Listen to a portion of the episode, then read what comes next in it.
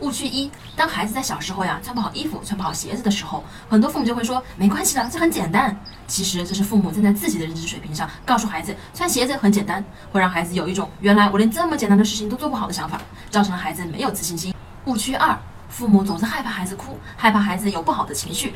觉得负面情绪对孩子来说是有害的。其实情绪是没有好坏之分的。父母要教会孩子怎么去面对情绪，而不是遇到负面情绪就选择逃避。误区三：当孩子害怕滑滑梯的时候，父母就会说：“勇敢点，你能做得到。”孩子面对陌生的事物是有恐惧感的，父母要做的是陪孩子去滑一次，体验这种困难的过程，消除恐惧，并告诉孩子：“你可以做到。”提高孩子的抗挫能力，并教给孩子如何去面对挫折。我是不完美柚子妈妈，关注我，为你分享最有深度的育儿知识。